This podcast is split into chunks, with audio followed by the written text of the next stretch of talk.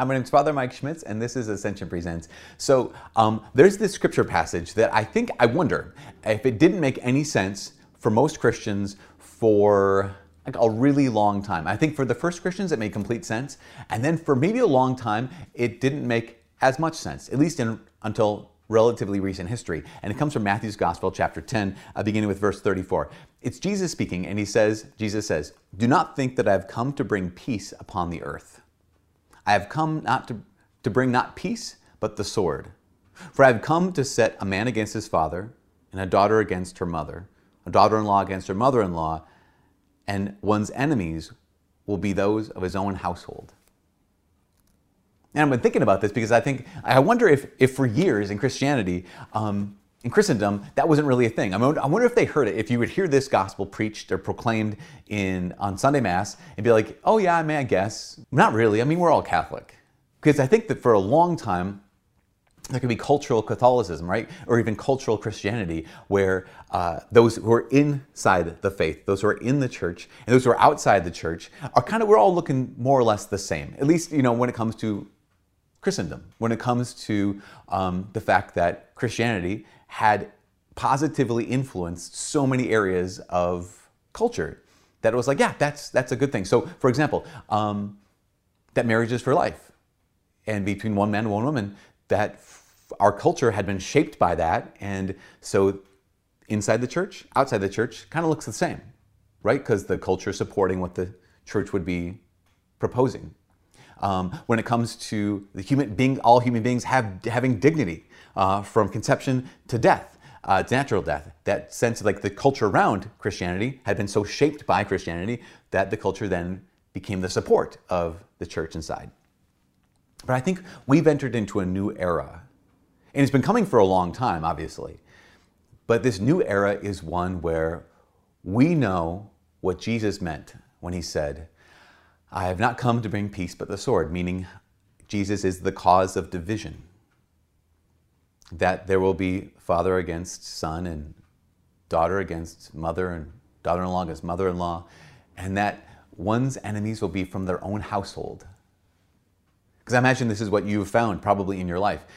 That ever since Christianity, ever since being a Catholic, ceased being a cultural thing I mean, it was never meant to be a cultural thing, right? It's, we're always meant to have to have to actively choose and place our faith in Jesus, not just something like, you know, I'm Catholic, just like I'm Irish or whatever. But like, no, I chose Christ at some point. Once that became very clear, and now we have, you know, with the rise of of you know those who are irreligious or those who are uh, they don't have any religious affiliation, what we realize more and more and more is that you and I have to make the decision to be disciples of Jesus. It's not something we're born into. It's not something we're just that's what I was how I was I was that's how I was raised and that's what I do. It's I have to choose him because the culture around me is not choosing him. I have to choose him because the culture around me is not the same as the culture of those who follow Christ. And we live in a world right now where those divisions, that division between the church and the world, is in some areas um, almost unmistakable, right? And so you have families. That, that's not just, oh, my child no longer practices the faith, or, or, yeah, my mom doesn't, she doesn't really believe. She goes to Sunday Mass or whatever, but we're not really united. Where there are these cultural issues right now surrounding us. Is marriage between one man and one woman? Is marriage for life? Does life begin at conception? And does it have inviolable worth all the way up until natural death? Well, our culture around us is saying that if you think that marriage is between one man and one woman, then you're ignorant or you hate. If you think that a marriage is for life, then you're naive or, or worse. If you think that life begins at conception and has an inviolable dignity until natural death, then you don't care about people who might be stuck in a situation like this and you're the problem. And you have this division, not only from culture around us and those the people in the church, but you have this division in families. You have this division amongst those who would otherwise be great friends, but these points of division become points where it's like, what do we do here? And Jesus, true to his word in Matthew's gospel, is a cause of division. Because to choose him means I have to live differently. And I, that might even mean I have to live differently than my parents. I have to, have to live differently and choose and, and believe things that are different than my siblings. And actually, our family now, we find our family is actually divided. And so Thanksgiving is awful, and other, uh, like Fourth of July or even just other family get togethers can be really painful. Because why? Because of Jesus. But he said he would be the cause of division, so it should be a surprise to us. The surprise is we didn't have to always do this, but we do have to do it now. So what do we do in this, in this situation? What do we do in this cultural context? Well, I think there's at least three things. And the first thing is um, we recognize that I have to acknowledge and accept the, the painful reality that we are divided.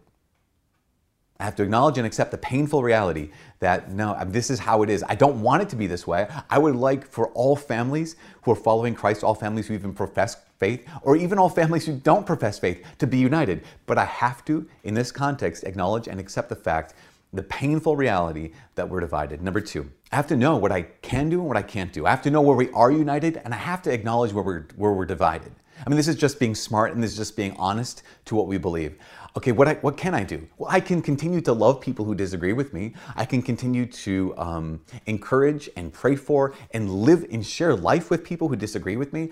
I can even, we're actually called to love people who consider us the enemy of people around us or the people that we, we truly love. What can I do? I can continue to love, I can continue to support, I continue to share life. I can do that. But what can't I do? I have to acknowledge the places where we're divided. And while I can um, love someone who experiences same sex attraction and even love people who enter into uh, same sex marriage, I can't endorse it or celebrate it. So I have to know what I can do and I have to know what I can't do. Um, the third thing is I have to love and be absolutely committed to rejecting bitterness. Because this is the thing, is once we experience division, yep, we have this, I acknowledge the painful reality about this, and, and I know what I can and can't do, but the temptation then is like, okay, this is my camp, and that's your camp, and now I have a bitterness against anyone who's in another camp. Because what they're, oh, they're trying to do this against us, or going to do this against me, and the, the reality is we'll all be tempted to become bitter. We'll all be tempted to say, well, that means that they're the problem, and they're not the problem. Other people are other people. Other people are made in God's image and likeness, which means other people are meant to be loved as Jesus has loved you and his Jesus has loved me. Like with everything we've got. And if I'm going to love them, it means I, I cannot afford to become bitter. I cannot afford to become bitter. Christ prohibits you and he prohibits me from becoming bitter towards anyone from whom we've been divided. Why? Because that's how he loves. Loves without bitterness, even those who would hurt him directly. And, and that's a higher call than probably many of us have ever, ever experienced. So, in the midst of a world that's divided, in the midst of families that are divided, in the midst of the brothers and sisters who are divided, what do we do? We acknowledge that division, painful as it is. We recognize and are smart about what we can do and what we can't do. And we reject all bitterness and choose to find ways to love someone so that if ever, ever they were to come back to us and say, hey, I need an open door, that they will not find bitterness in your heart or in my heart, but they'll find an open door and they'll find the face of Jesus even amongst those people who they might consider an enemy. If you're considered someone's enemy, can you still be the face of Jesus for them?